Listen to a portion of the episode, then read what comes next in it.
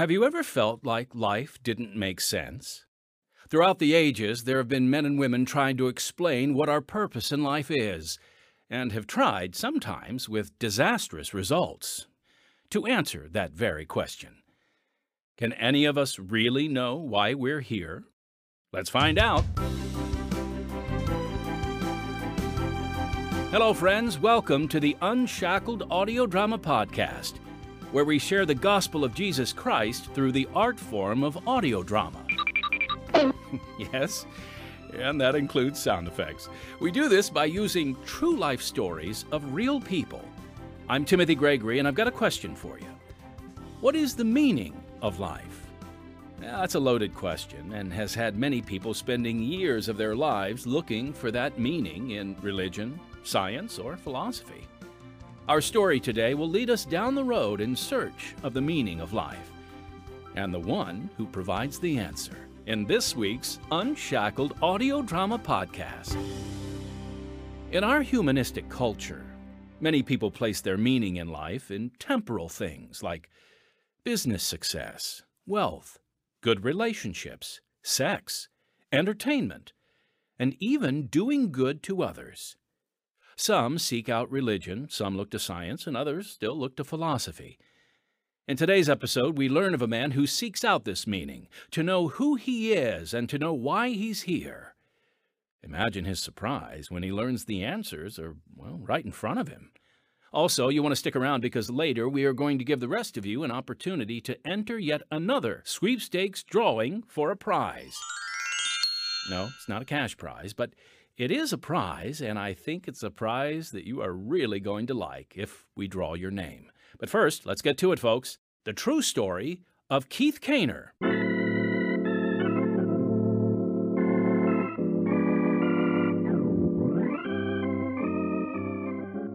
How come Jimmy wasn't at the church picnic yesterday? Oh, he's away for the weekend, uh, visiting his grandparents at their beach house. He's lucky. I wish I had grandparents. I know.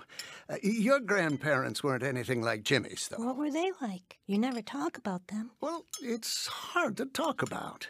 They, um, they drank a lot, and, uh, well, let's just say they chose drinking over taking care of me. Wow. I'm sorry. Well, that's why I make it a point to raise you kids the right way.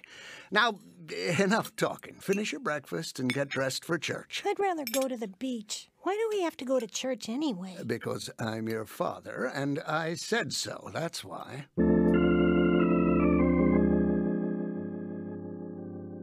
What happens when a child with an inquisitive mind grows up with parents who can't or won't answer their questions? Some lash out and become aggressive, while others hide their frustration inside. The man in our story conformed to his father's wishes. He appeared to do everything the right way, but his internal struggles tore him apart. You'll hear how he faced those struggles as we bring you the true story of Keith Kaynor right now on Unshackled. I grew up in a lower middle class family in 1950s era Southern California. I never met my father's parents. Their struggles with drinking led them to an early grave. That's why, when me and my brother and sister were born, my father tried his best to raise us upright. He wasn't quite sure what that meant, though. As a child, he didn't have anyone to model good parenting skills for him, so he seemed to mimic the rules and habits he saw in functional families. When we asked why we had to follow these rules, he always answered the same way. Because I'm your father, and I said so. That's why. In the 50s, going to church was the normal thing for happy American families to do. So every time the church doors opened, we were there. I joined the youth group, led by a bubbly, vivacious young mother named Phyllis. All right. Settle down. Let's settle down, everyone. Okay. Now, who wants to volunteer for the church's community fun fair next week? What do you need volunteers for? Well, I'm working the refreshments table, so I need some girls to bake brownies and cookies for that. And my husband could use some help setting up the rides. I can help with that. I'm pretty good with my hands. Uh, yeah, I can help too. You boys are wonderful. The Lord will reward you for volunteering your time for His cause. I could volunteer my writing interest. Do you need anyone to make flyers or pamphlets to hand out to people who come to the fair? Um, what kind of flyers? Oh, you know, just a little write up about the church and maybe what we believe and when we have services. Hmm, I don't think we need flyers. The fair is just supposed to be a fun community event. Now we also need someone to sell tickets. The truth is, I didn't really know what the people at church believed. They didn't talk about that much. I love the fun events and social activities, though, so I happily kept going. My church connections even led to my first job. Keith, I've known your dad since we were little kids. We grew up together, and I've watched you grow into a fine young man. Thanks, Mr. C. You did a great job helping assemble rides at the church fair. What do you think about helping me with my construction business this summer? I'd love to help. I could use the money to save up for college. I knew I could count on you. What a fine young Christian man. The truth is, my life in the church brought me comfort and security, but I still felt incomplete. I had a shallow, surface level idea of how I should live and what it meant to be moral, and I didn't know anything about the meaning of life. So I sought a deeper meaning to my existence. I used to sit on our living room couch and brood for long periods of time. What are you doing, son? My father would ask. Just thinking, I'd say. I hope my enrollment in a local college would help me find answers. Wow. We're really on our own, huh, Keith? Yeah, Jimmy. It's quite a shock. I, I thought I worked hard in high school, but I have twice as much reading to do for these classes. You're not going to do homework on a Friday, are you? Probably not. Why? Is there something going on tonight? Some of the senior guys have a house right off campus. They're inviting incoming freshmen for a disorientation party. Well, that sounds fun, but orientation was last week.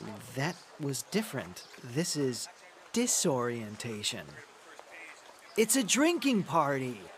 They'll have a tap there and probably harder stuff. Oh, well, no thanks. Maybe I'll get started on my homework after all. Come on, Keith. Wait. You've had a drink before, right? No. Uh, but I hope you enjoy yourself. Hey, I go to church too, but we're in college, man. You need to take advantage of the full collegiate experience. That's why I enrolled in all these psychology and philosophy classes. I had plenty of fun in church as a kid. I need to grow up a little and find my purpose in life. I hope you find what you're looking for, Keith. Let me know if you change your mind about that party. In my intro to philosophy class, we studied the works of David Hume, an atheist who lived during the 18th century. Hume once said, There is nothing to be learnt from a professor which is not to be met with in books. I suppose it's somewhat ironic, then, that I met with my philosophy professor during his office hours to clarify our readings. Christians usually do struggle with Hume's teachings, since he denies God's role as the creator of the universe. I'm trying to be open minded. I mean, my church taught me a lot about how to be a good person. But? But I'm still searching for the meaning of life. Whenever I asked my dad to explain why certain things were right and wrong, he replied, because I said so. Well, Hume himself acknowledged that people tend to go along with whatever is good for society, because it's natural to help your fellow man. You see, most tend to cooperate and help each other because it's good for the greater community. Sometimes it's not so clear what's moral or not moral, though. My friend Jimmy goes out drinking every Friday, and it seems like he has a good time and meets a lot of people, while I just sit around in my dorm by myself feeling lonely and miserable. Do you think his drinking is moral or immoral? Well, you'll find that the concept of morality differs greatly from culture to culture, and even from person to person. Hume even questioned the morality of God himself. Really? How so? Well, he said that if God is all powerful, then he can't be completely good because he allows evil things to happen in the world. But making mistakes helps us grow. When we do the wrong thing, we're usually corrected, which leads us to make a moral choice in the future. Well, that's not what Hume believes. He thinks that humans are driven by passion, not reason. I grew frustrated with my philosophy readings. Not because I rejected intellectualism, quite the opposite. I just didn't see any guidance in Hume's teachings. He had a lot of criticism, but none of his words helped to guide me or find meaning in my existence. The next philosopher we studied was Immanuel Kant, who lived around the same time as David Hume. He died at the beginning of the 19th century. I can't wrap my head around that philosophy assignment. Who has time to read all that? Maybe you'd have time if you didn't party late on Fridays. Oh man, last Friday was a blast. You need to come along with me one of these days, Keith. Loosen up a bit. Did you know we have a quiz on Kant this Monday? We do? You better catch up on the readings if you want to pass. I told you, I don't get it. I'm gonna buy one of those study guides they have at the college bookstore. Then I won't have to read the text. What's the point in taking the class if you don't want to read the material? It's a required course for my major, genius. If you love Kant so much, why don't you explain the main points of his philosophy to me? In language I can understand. To be honest, I don't care for him at all. He's supposed to be teaching us life philosophy, but he's basically saying that we know nothing. Yeah, the guy lived 200 years ago. How are we supposed to relate to him? So, Immanuel Kant's philosophy boils down to human understanding is limited, so we can't understand anything bigger than ourselves. We only know what we experience through our senses, or something like that. Not very encouraging, is he? Hey, have you heard the one about Genghis Khan? No, Genghis Khan, but Immanuel Kant? Get it? that's awful. No wonder you can't get a date.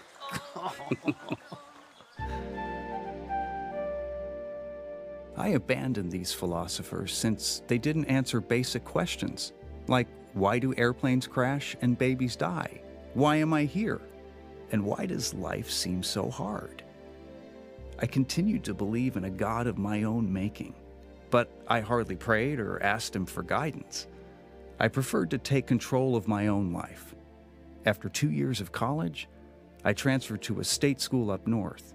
What I found there turned my spiritual life on its head. Folks, we'll get back to Keith's story in just a moment, but first, I want to share a bit about how our ministry is able to bring hope to people all over the world. Unshackled is now in its 71st year of spreading the good news through powerful stories about real people. Our success is a result of God's blessing and the involvement of, well, supporters like you. When you contribute to Unshackled, it has a direct impact. Your support allows us to hire quality writers, talented actors, as you can hear, a skilled production team, and a devoted staff. Through your support, we're able to share Unshackled worldwide. So, in order to continue the work of spreading the gospel and allowing us to offer this program for free, won't you consider making a donation to Unshackled? It's really quite easy. All you need to do is click on the live link, if there's one where you're listening, or visit our podcast website at unshackledpodcast.org. That's unshackledpodcast.org, and then click the donate button. Or you can always write a check, unshackled, we take checks. You mail that check to 1458 South Canal Street, Chicago, Illinois 60607. We thank you for your partnership in our ministry. And now, back to the true story of Keith Kaynor.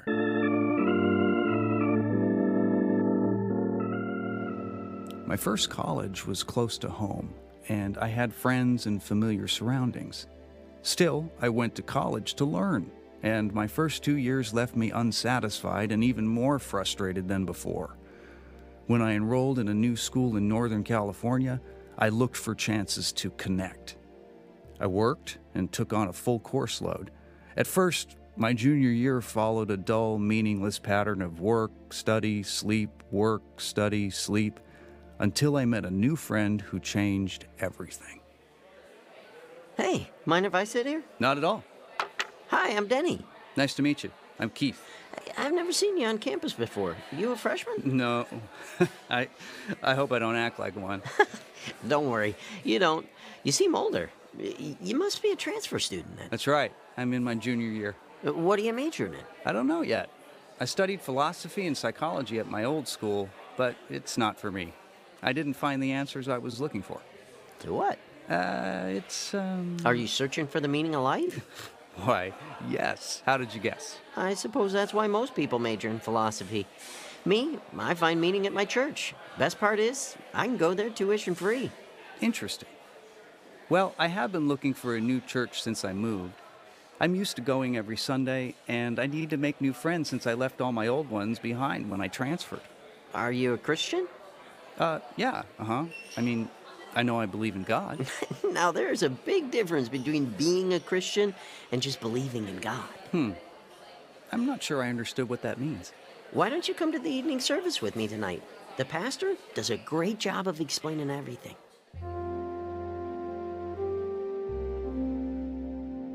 Up to that point, my attitude was don't call me God, I'll call you if and when I need you. And the thought of Jesus dying for me was insulting.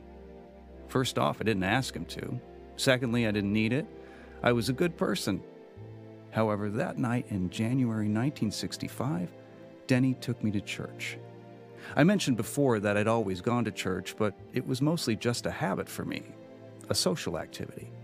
As for the worship part, I'd simply been going through the motions without knowing what it meant to have a personal relationship with God. I grew up learning that attending service was the right and moral thing to do, but I wasn't quite sure why. My dad was never very good at explaining why we did the things we did. That evening, I heard preaching like I'd never heard before. One of the most common questions I hear as a man of faith is if God is all powerful, and if God is good, then why does he allow evil to exist in the world? Now, there is evil on a grand scale. You see it in the Holocaust, you see it in communist countries. Those are extreme examples of human depravity. But each and every human being is capable of evil. And we have all done evil things, big or small. Maybe you stole something from a store, or told a lie, or hurt someone on purpose. These are all acts of evil. But failing to act is also wrong. Like watching someone else act in a way you know is wrong and doing nothing about it. When God created man, he gave him free will. And ever since the first man and woman, Adam and Eve, walked the earth, humanity has had a problem with sin. Sins are evil acts that separate us from our perfect God. We are all sinners. For all have sinned and come short of the glory of God. So everyone who condemns God for allowing bad things to happen should look inside himself and say, I think I'm good so why do I allow bad things to happen? Stopping evil is humanity's responsibility. I wonder if this preacher ever read David Hume's philosophy books. I bet he would have done a lot better in that class than I did. The good news is, God gave us the opportunity to be redeemed from humanity's evil ways, our evil ways. He sent his only Son, Jesus Christ, to live on the earth with mankind just so he could pay our sin debt. The most famous Bible verse, John 3:16 says, "For God so loved the world that he gave his only begotten son, that whosoever believeth in him should not perish, but have everlasting life." I've heard that verse before, but I never really thought about what it means. Whether or not we receive Christ's gift is up to us. It's not God's responsibility to force human beings to be good. It's up to each of us as individuals to make the choice to embrace the light of Christ or continue to walk in darkness. Reading further into the chapter, for God sent not his Son into the world to condemn the world, but that the world through him might be saved. He that believeth on him is not condemned, but he that believeth not is condemned already, because he hath not believed in the name of the only begotten Son of God. John 3:19 reads, "And this is the condemnation, that light is come into the world, and men loved darkness rather than light, because their deeds were evil. Friends, will you continue to choose darkness over Jesus Christ, the light of the world? Or will you embrace his free but priceless gift of eternal life? The pastor invited the congregation to come to the altar and receive Christ, but I didn't go forward. Still, the verse John 3:19 stuck with me.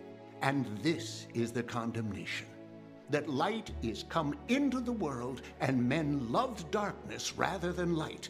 Then, like a punch to the face, I understood. I understood the verse to be saying, This is the reason God will be just to condemn Keith Kaynor. Light, Jesus Christ, the God man, has come into the world. You, Keith, love your independence because you want to be the God of your own life, which is evil. I always thought of myself as a good guy. I took pride in my reputation with my church back home, and others praised me for my lifestyle and morals. But that only left me with the emptiness of self righteousness. Even though I didn't drink or do drugs or act in an obviously evil way, I still needed a Savior to guide me away from the evils in the world, and specifically the pride I felt in being a good guy all on my own. Now I realized that the emptiness and searching I'd felt in my life could only be filled by a Savior. For the next month, I continued going to church with Denny. With each energetic sermon, the preacher convinced me more and more of the need to repent and believe in Jesus Christ as my Lord. Yep, that was our very first conversation. Really? Sure was. You said you believed in God, but you weren't sure if you were a Christian. Huh. And now? Yes, I am now. I went to church for 20 years and I wasn't a Christian because I didn't really believe in Christ. I mean, I didn't have a relationship with him. Billy Sunday, the famous preacher, put it this way Going into a garage doesn't make you a car, and going into a church doesn't make you a Christian. I like that. It's kind of philosophical. Maybe you thought that doing good things was enough to be a Christian. Yeah. I trusted myself and my own judgment instead of letting the Lord light my way. Thy word is a lamp unto my feet and a light unto my path. That's why I felt so empty and miserable. I think you finally understand what it means to be a Christian. Yeah, I think I do understand. But more importantly, what will you do about it? That day, alone in my dorm room, February 1965, I fell to my knees and made the most important decision I ever made or would ever make in my life. Dear Heavenly Father, I always thought I was a good person and that going to church and staying out of trouble was enough. But that only left me empty and meaningless. Being the God of my own life hasn't worked. My resistance to your guidance has been my sin. You loved me enough to let me become miserable enough to need you. And because I ignored that you are God, I was not trusting you. Forgive me. Take over my life, which I give to Jesus right now. I submit myself to you. I ask this mercy in the name of the Lord Jesus Christ. Amen. In an instant, I knew that Christ had redeemed me. Outwardly, I looked the same, and I still did the right thing. I went to church, worked hard, and avoided drugs and alcohol. But the transformation I felt inside was like night and day. And it all came from a simple prayer. Not the hours I spent laboring for church events or my faithful attendance at Sunday worship and youth group. Just the simple act of believing, as God's word says in Titus 3 5, not by works of righteousness which we have done, but according to his mercy he saved us, by the washing of regeneration and renewing of the Holy Ghost. After finishing my undergraduate studies, I thirsted for more of God's Word, So I moved to Chattanooga, Tennessee for a year of seminary. Word got out that North Dakota desperately needed pastors. Being young, naive, and freshly optimistic, I traveled up north to answer my new calling. Yes? Hi, uh, I saw an ad on the town bulletin board saying your church needs a pastor. You're a pastor? You look like a kid. I'm 21 years old. I just graduated from seminary school. well, you are right. We don't need a pastor. I promise I'll put my heart and soul into doing the Lord's work. Receiving Christ as my Savior was the best thing that ever happened to me, and I want to share that joy with everyone I can. We are a small church, just 25 people, all Russians. We work on the farms here. The size of the church isn't what's important. The most important thing is spreading the gospel. Let's talk more about it. I think we can help each other. You're young and we're small in numbers, but we can grow together. For the next 18 months, I preached everything I learned with the Russian church members supporting me along the way. Then, the Lord led me to Grand Rapids Theological Seminary for more training. While studying there, I found the training I'd been looking for in something or someone else. Yes, may I help you? Sorry, uh, I'm looking for the dean. I- is this the right house? yes, I'm his daughter, Marilyn. Oh, eh, nice to meet you, Marilyn. I'm Keith. I'm in your father's Hebrew class. That's right. He's mentioned you before. Uh oh. I'm not exactly his star student. Don't worry, he didn't say anything bad. That's a relief. Uh, anyway, is he around? I wanted to ask him about tutoring. sure. Dad, it's your not exactly star student, Keith. Well, you don't have to announce it to the neighborhood.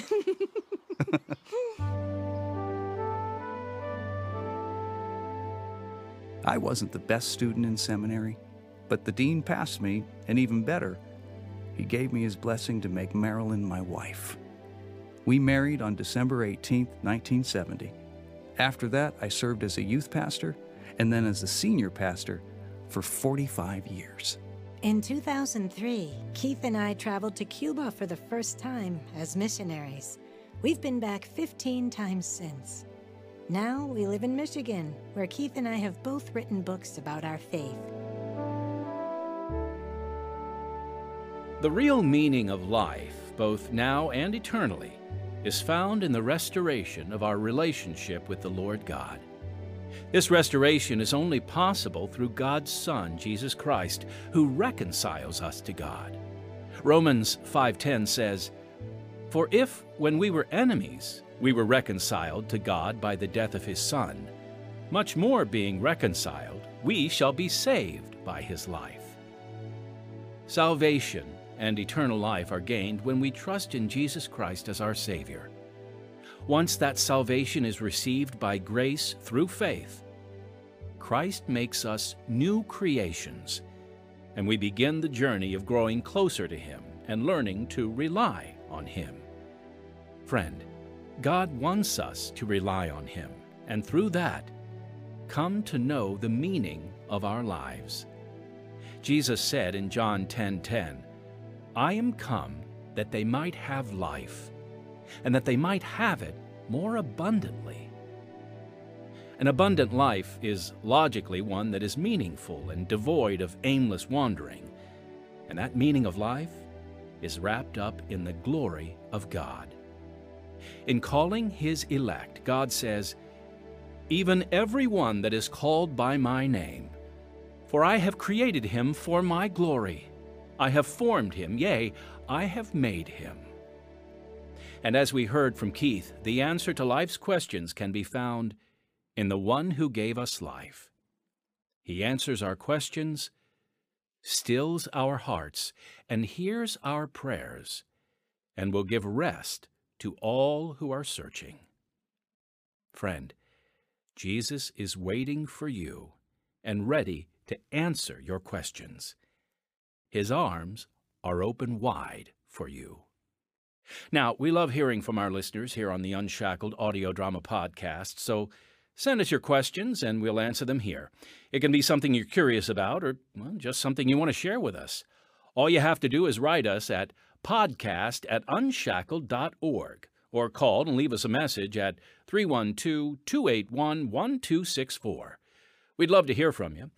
Now, before we get to our sweepstakes drawing info, I just want to remind you to subscribe or like our Unshackled audio drama podcast. You can even share it or tell a friend. We'd also love for you to review or rate our podcast. And don't forget to check out our other podcasts on this same platform Unshackled Daily Devotionals and Unshackled in Person. We appreciate your input and involvement in our ministry. And again, please consider supporting us so we can freely offer quality Christian programming to the world. All right, here's the prize for our new upcoming sweepstakes contest. Another beautiful wooden scripture plaque, and it is John 8:12. Jesus said, I am the light of the world. He that followeth me shall not walk in darkness, but shall have the light of life. I love that one. This is a gorgeous plaque, folks, especially if you're looking for daily inspiration from Scripture. You will love this authentic and very unique wooden plaque. The plaque has been sawn from a tree branch or log and uh, cut in such a way as uh, to retain as much of the bark around the perimeter as possible. It's been handcrafted around the natural character and the beauty of the wood that, uh, well, God created. So all you have to do to enter our Unshackled audio drama podcast sweepstakes drawing is call 312 281 1264 or email podcast at unshackled.org and give us your name, phone number, and email. The winner of this sweepstakes drawing for this beautiful scripture plaque will be announced November 1st, but the deadline for entry is October 20th. And next time. Laura, you're absolutely sure you want this information? Yes, ma'am. I am. I understand you're curious. Anyone would be. But I want you to understand sometimes it's better to never learn the facts. Barely escaping the deadly fate of abortion, Laura is born into a bizarre and toxic situation. You've never had to wonder who your parents are or what happened to them. True, I haven't. Or wonder, as I have, why I was born in a mental institution and lived there for the first five years of my life. At 18, she begins a quest for love and identity, but it only affirms her hopelessness. All right, you were born in the mental institution because your mother was a patient there. Her condition was so bad, it wouldn't have meant anything to her to see you, and might only have been frightening to you as a child. If she was that disturbed, how did she ever get pregnant? I want to know. The classic true story of the woman we are calling Laura, coming soon on Unshackled. Heard in the true story of Keith Kaynor were Jeff Parker, Brad Armacost, Demetrius Troy, Michael Wallner, and Mara Kate Burns. Original music and audio engineer Don Badorf. Sound effects Demetrius Troy. Recording engineer David Pierczynski. Script Chrissy Spallone. That's it for this week's Unshackled Audio Drama Podcast. So until next time, unless our Lord returns before then, I'm Timothy Gregory, your brother in Christ.